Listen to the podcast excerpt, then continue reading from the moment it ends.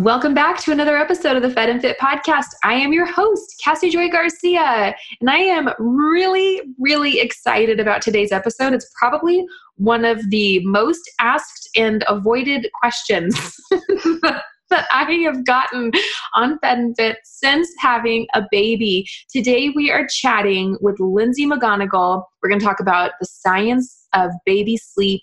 She is from Sleep Little Lamb. I cannot wait to introduce you to her. So, to tell you a little bit about her, she's a certified baby and toddler sleep consultant with a bachelor's and graduate degree in psychology and a pastoral care to women, decades of experience in childcare and education, plus two little girls of her very own who struggled with sleep. She knows firsthand the hardships of extreme sleep deprivation I was there in parenthood. With her personal and professional experience plus passion for helping women, she has helped hundreds of families get the rest that they need to thrive and enjoy life again. And I mean, it that sounds like an extreme statement, but it is so true. After working, our family worked with Lindsey Grayson was 11 months old when we finally decided we really we need to do something. She was, and I'll share a little bit about what we were doing in a second. But um, found Lindsey through the a friend of a friend, and she came in, and we really I feel like I had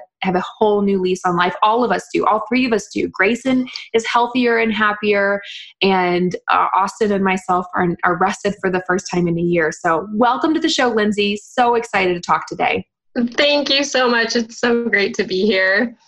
Oh, I am so excited, and I get to finally answer everyone's questions by referring them to you.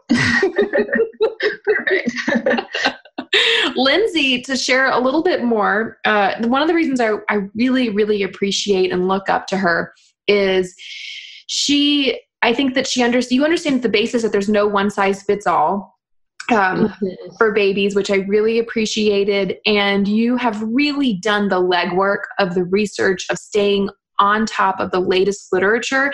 And she came over to our house and walked us through this first night. We chose a gradual withdrawal method, and I'm sure we'll touch on some of that a little bit. But one of the things I really appreciated was when, because you could, I'm sure you could see just the stress and the worry on me and in my eyes. And then yes. you can just you you explain the science and and as a geeky scientist in many avenues. And i know a lot of our listeners are as well. They it just that is what spoke to my heart and put me at at ease is just understanding developmentally what's best for baby. So anyways i, I will promise not to take over the whole show. Um, Okay, can you share a, just a little bit about you and what inspired you to become a sleep consultant? Yes, of course. Um, well, I'm a California girl, but transplanted to Texas a couple years ago. Um, at that time, I had a barely two year old and a six month old baby who was still up all night. And I just don't handle sleep deprivation well at all. I mean, no one really does, but I was like at my wits' end, you know, within a few months and she was still not sleeping through the night at nine ten months and was up multiple times. And it was really taking its toll on me and my marriage and parenting my other daughter and all of those things. So we just had to figure that out. And we were able to figure it out with my first daughter. Like we just we struggled at first but by three months she was just sleeping through the night and doing great. But the second kid she is strong-willed. Like she just came out that way and she's spirited. And i just could not figure out why she was still waking up so many times a night. She was so chunky. Like I had her on a good schedule. We were doing a lot of the basics right. So I was at a loss. So out of sheer desperation, we hired our own sleep consultant, and that just really opened my eyes to how complicated the subject can actually be. Like it's not just check these few boxes and your kid will automatically sleep through the night, which I'm sure a lot of your audience has experienced that. Um, and then it's just so life changing to be able to give moms the tools to suddenly get everyone sleeping and feeling good again. And so I just knew that I found my passion and it was the perfect integration of my background, which was in education and childcare and pastoral care to women, which, you know, I love helping women thrive. So that was a huge draw for me. Well, that's beautiful. You were definitely gifted in this department because I feel like that's exactly what I got. I think you were there. We had a template for Gray, and she was probably the she. I, I bet the babies are the easier part of your life, and parents are probably more difficult. or at least in our house, that was probably the way. That can be true. um, I joke with my my family. I was like, I realized I was the problem. okay, I, next question. Uh, jokes aside, when a baby is born, I would love it. Can you outline to us what is a normal sleep behavior for a baby? And elaborate maybe a little bit on what's going on hormonally, developmentally, and nutritionally that can affect sleep. Yes, for sure. Brand new babies obviously have really different sleep patterns than we do as adults. Um, they will be just getting out of the womb where everything was warm and super dark, and they had loud, erratic white noise all the time, and they were hooked up to their feeding source like 24 7. So they didn't have to sleep and then wake up to eat and do all the things that once they come out, they have to do. So obviously, um, in the beginning, their sleep, it's very normal for it to be in very small chunks throughout the day. You probably won't be getting any long stretches of sleep from the beginning. And their sleep itself can be very unsettled. They actually spend a very large percentage of their time in REM sleep, which is the active dream sleep. So we do think that, you know, even brand new newborns dream and they will move a lot in their sleep and they'll grunt and, you know, just be very unsettled. And um, they have mom's melatonin in their system for the first few weeks. So that helps them be that sleepy newborn for most babies. Um, they'll be pretty sleepy the first two to three weeks, but that wears off and they don't start producing their own melatonin until closer to six to eight weeks gestation. So if you have a preemie, it'll be even longer. Um, and that in between time where they don't have any melatonin and their central nervous system is so undeveloped, they can just be really hard to settle and really hard to get to get into a deep sleep. Um, so it can be a really tough time for parents around that like three to six week mark. Um, but you know, as they get a little bit older, they'll settle into a better rhythm. Their tummies get a little bigger. They can handle more food at once, so they can go longer between feeds, and then their own melatonin production starts to kick in a couple months later, um, and that really helps them settle down at night usually. But of course, there's a lot more that goes into it besides just that they magically start getting melatonin and start sleeping. You do need to have a lot of other things um, like their sleep environment and a good schedule and, and things like that that will help them settle into really good night sleep eventually. oh my gosh, that is so that's like sounds aspirational. I I mean when we so when Gray was born, I we had no idea what we were doing and I just wanted to I wanted to mother in, intuitively, right? I think that was that was my mm-hmm. goal. And it worked fine, but we essentially just held her for the first three months for all of sleep and all of her naps. And and then when she got too big to just hold, then I started side lay nursing her and then during the day, we were able to put her down eventually around six months. We put her in her crib to nap. And then at nighttime, I just would side lay nurse her to sleep. But because baby stir, which I learned after the fact, mm-hmm. she was not, she wasn't waking up because she needed me. She was stirring because babies stir. And and because mom was right there, I would just start nursing her. And so until 11 months, she was side lay nursing every single hour on the mm-hmm. hour all night long and I was very tired. I and i thought i didn't know that i was unrecognizable but my team the team here at fed and fit now that i've started resting more and coming back to life and working out and all of these things they were like wow you're back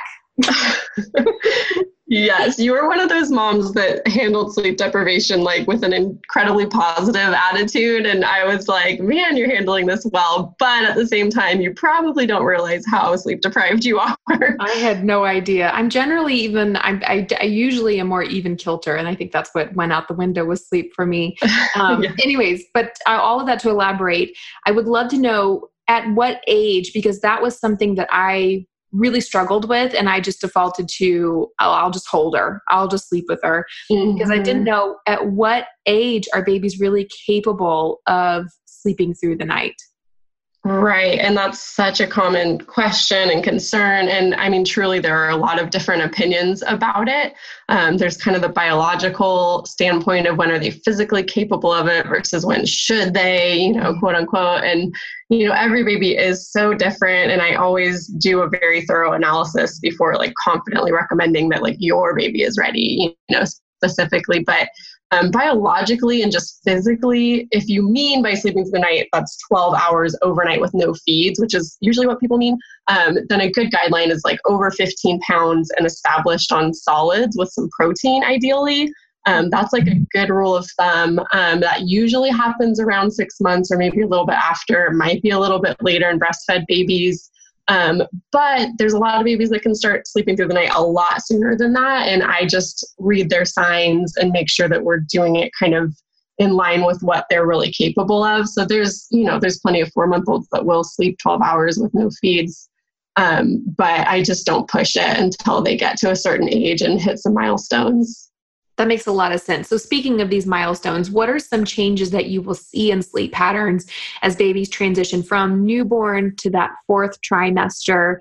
Um, which, if folks are unfamiliar, the fourth trimester is it's essentially we argue that babies are not you know totally through gestation i guess until they're outside we just they just get too big for mothers to be able to deliver them so their fourth trimester externally and then so from newborn to fourth trimester to infant stages what are some milestones as you referred that we could really pay, start paying attention to Right. Um, that's such a good question. Really, like you're saying, the fourth trimester, um, theoretically, it, but it's also just practically true that they it's like they still need to be in the womb it's like mm-hmm. they still need the darkness and the white noise and the swaddling to help them feel that security that they had um, and they slowly come out of that they slowly want to be able to move and um, you know they start making social contact uh, like six weeks when they start smiling. And that's actually a milestone because it, it tends to coincide with when melatonin protection starts. And so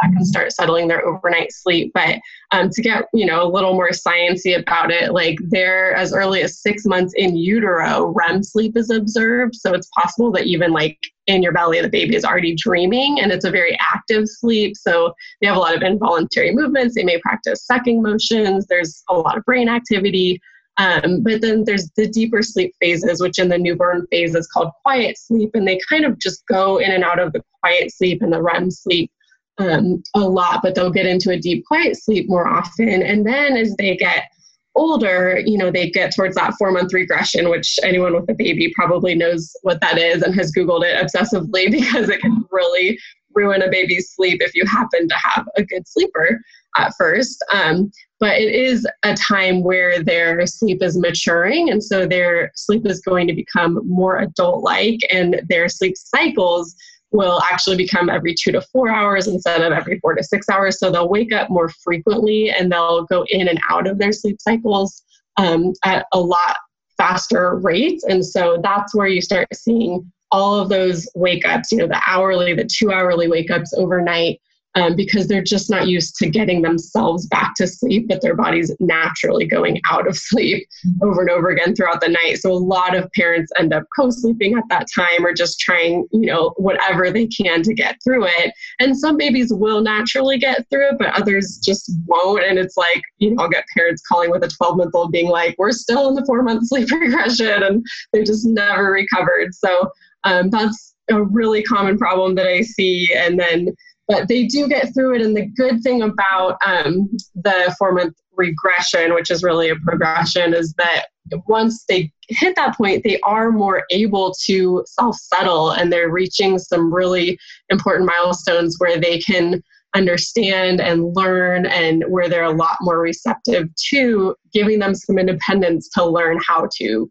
put themselves to sleep. So it's a great time to start addressing the sleep issues that you're having. That's so reassuring. It's just it's so nice, I, and I even love it's a progression, not a necessarily a regression. That's just mm-hmm. in, in general a better, I think, a great way to think about it.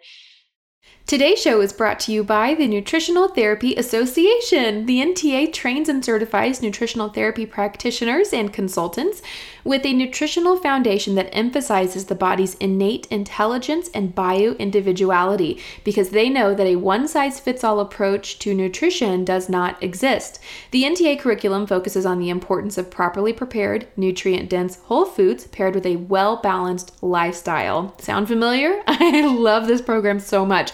Throughout their program, students learn a wide range of educational tools and techniques to identify and correct nutritional imbalances and deficiencies and students graduate with the education and skills needed to launch a successful career in holistic nutrition.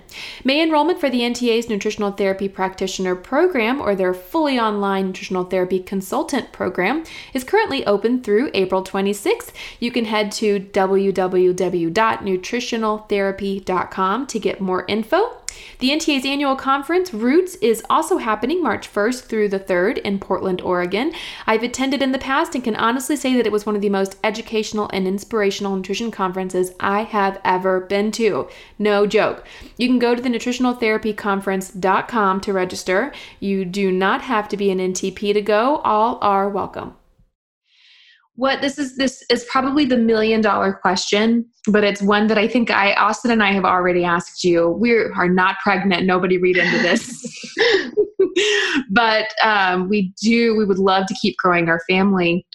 And when we do have another baby what can we do as parents from the very beginning to help encourage healthy sleep habits yeah, that's a great question again. And obviously, with newborns, like, and in my field, the first thing I say is just safe sleep environment, you know? So, um, you want to make sure things are safe before you worry about anything else, which, without going into all the details, is, you know, a, a crib or a bassinet as much as possible. Um, you know, avoiding just things like putting big blankets in the crib or sleeping on pillows and sleeping, you know, in upright or slanted positions without supervision. Um, so there's a lot of different things you can go into. Um, but after that, you know, there's a you can start to try to lay them down um, drowsy, um, but not fully asleep. And this might look really gradual. Like it might start out that they're 95% asleep, but just a little bit awake before you put them down. And then you get it down to 80% asleep. And you just work really gradually. It might take a few weeks, but eventually you're putting them down awake and they're actually putting themselves to sleep. And there are definitely kids who, if they're given the opportunity at a you know newborn stage to do that, they'll hit the four month regression and just kind of sail right through because they're already putting themselves to sleep. Um, so that's a really good way to do it. But of course, also healthy sleep habits have a lot to do with their sleep environment, which I know we might talk about, but just helping things to be conducive to their sleep, um, dark and quiet, and all of those things make a big difference. Okay, wonderful. Well, let's run right into that question then. What are some environmental concerns that we can really control? Yeah, well, you know, once their melatonin production starts, that dark room does become really important, even for nap time. So you'll want to put your six to eight week old in a dark room for naps and even start trying for early bedtime because their melatonin will start producing in the early evening. Um, so that's when an earlier bedtime becomes more achievable. But um, that's why the darkness. Um, and then white noise is super helpful and important for like 99% of newborns because they're just all coming right out of your womb, which was very noisy, um, but in a like kind of white noise type of way, like not distinct noises, just kind of like a you know a vacuum cleaner, a shower, like what we put on for them, and it calms them down.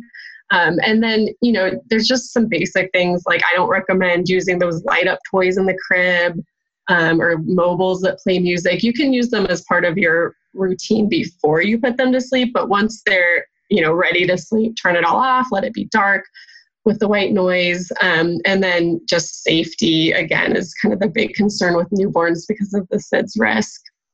Makes perfect sense. Okay, this is so helpful. Okay, the next thing, and this is probably of all of the wonderful information that I've ever personally consumed and really held in high regard from you, I think that your advice on crying was extremely helpful. Could you elaborate a little bit on the science of cry, uh, science of crying, and and how that can relate to sleep? Yes. Um, well, on a very basic level, crying is just how a baby communicates. You know, they don't have any other way to do that um, from the beginning. So, learning their cries, their tired cries, their hungry cries, their in pain is all really important because I think for a lot of, especially new moms, but really any mom, you hear crying and you automatically get stressed and you assume that your baby is really stressed because they're screaming. Um, and it may or may not be the case that they're actually have a really high cortisol spike or whatever you're sensing. Um, so we react really emotionally and, um, and we fear that there's a lot of distress going on, but there's some really good research now. And there's actually this whole American Academy of Pediatrics um, research that was just put out where they compiled all of the research on um, childhood and even infant stress, and they categorized um, it into three different categories. And there's basically a positive stress response, um, which is brief and mild to moderate in severity. And it's something like getting their immunizations or their first day of daycare. Um, you know, not nothing, but like it, it's a little bit stressful for them. Um, and then it's where there's an adult that can buffer the stress by providing a loving and supportive environment. They promote growth and um, these provide important opportunities opportunities for the baby to observe and learn and practice healthy and adaptive responses um, to these kind of negative experiences. Um, so, like, there's one study in particular, and I might have even told you about it when we were um, doing our first night with Grayson, but um, there's one where they took one week old infants, so like way younger than any baby that I would, you know, actually do sleep training with, but one week old infants. They put them all through a routine physical check where it included like a little foot, you know, prick with a pin, like they do to get the little blood sample. And the first day, the all the babies, you know, cry and they scream when they get pricked, and then they register their cortisol levels, and their cortisol does spike you know, not a crazy amount, but it, it does spike. And then the second day, they did the exact same exam with the same babies, um, same situation, screamed and cried again for the, the foot prick, but there was no spike in cortisol, like at all. they just, they, and then the third day, they cried less and there was no spike in cortisol. So the researchers concluded like the babies are clearly learning you know even though there's tears involved um, their stress levels doesn't necessarily correlate with the level of crying um, and they they take that to mean that the babies have learned something from the day before and through that averse experience that they went through. And of course these babies are being you know loved on throughout the day by their parents and there's a lot of support going on. Um, the other two stress responses are a toxic stress response and a tolerable stress response. And without going into all the details the toxic stress response is um, caused by strong frequent and prolonged activation of the body's stress response systems in the absence of the buffering protection of a supportive adult relationship. So that's straight from their research. Um, and so a lot of people think sleep training is a toxic stress response, but the research is really clear that it falls easily in the positive stress response category where there's learning going on, where it's a potentially negative experience that is turned positive because of the growth and development and because of your loving, supportive environment. Um, so I think just explaining that to parents, helping them understand that there are you know these different research categories that support this, that there's um, actually some good that comes from some of the struggle that they go through. Oh, that's so reassuring. And I think the thing that really pushed me over into the edge, because we chatted quite a bit before we really decided to chose to jump mm-hmm. in and go forward with sleep training, which like I said, we opted for a gradual withdrawal method, but Gray was I we we did the gradual withdrawal method and and for folks who don't know there's spectrum. I'm stealing lindsey's spiel but this is from her. Um, but there's essentially a very wide spectrum of sleep training styles and you have everything from very gradual withdrawal which is where essentially what we did is we lay gray down and then we had an air mattress right next to her and we just every night would move the mattress away just a little bit further every day and we would just be right there with her. And then you know that's on the a very gentle end of the spectrum. And then you go all the way to what most people think of as sleep training is pure cry it out. You know that's i think what a, where a lot of mm-hmm. people's minds go. But it doesn't always necessarily mean that. The idea for us was to get our baby sleeping independently in her crib. And the thing that really pushed me and then of course there are many variations like you described to us in between those 2 mm-hmm. and and that was really helpful having somebody hold my hand through how it, how to navigate the options depending on depending on Gray's personality and how she's reading us and her desires to sleep and all of these different things and you know what she found stressful and what I thought was the most compelling was you the importance of sleep before midnight I think is really when you started talking about that and the just the, for developmental purposes, the reasons why she really needed to have uninterrupted sleep before that kind of midnightish hour, but that 1st mm-hmm. part of the night is what I thought, okay, this is the best thing for her because her with me waking up every hour is just interrupting the these really crucial hours so it was just so helpful um, okay are the, is there any other thing what would you say if someone's listening and they're thinking gosh i don't know if this is for me. I don't know if i should work with a sleep consultant. Do you have any pearls that you would want this person to consider if if this is the right uh, way to move forward? Yeah, absolutely. Um, to moms, I just say, you know, if you feel stuck and if you've tried a lot of different things but aren't seeing any changes or the changes that you really need to feel good again, um, if you're seeing any deterioration in your marriage or your relationships because of sleep deprivation, if you're feeling depressed at all yourself, I mean, depression is way more closely rela- related to negative child outcomes than very brief sleep training. You know, there is actually no negative um, outcome for children that are sleep trained in this very brief amount of time, but for kids that grow up with moms that are depressed, or even just for babies who are, who are having a mom who's struggling with depression. I'm not saying that sleep cures that, but it is a very important part of your recovery. Um, so that's a huge reason to do it. Um, but yeah, my rule of thumb is basically if it's been going on for two weeks or longer, and if your relationships or you or your baby appears to be suffering from sleep deprivation, like crankiness and um, falling asleep in random places. And there's a lot of babies even will delay developmental milestones because they're just so sleep deprived. So if you're seeing anything like that, um, and, and you feel stuck or you're just not sure how to move forward, it's definitely a good idea to get some help. That's wonderful. And then can you tell everybody how they can find you? Yes, I'm on Instagram and Facebook um, at Sleep Little Lamb, um, and then also sleeplittlelamb.com.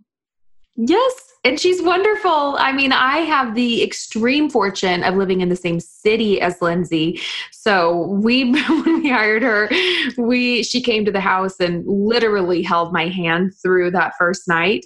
Uh, Austin needed way less hand holding than I did. but uh, she is definitely she's got incredible information online. Definitely go check her out on instagram at sleep little lamb. She's got some really wonderful information that she puts out. And for anybody needing a resource i think that it's it's a really really solid one and i stand by it.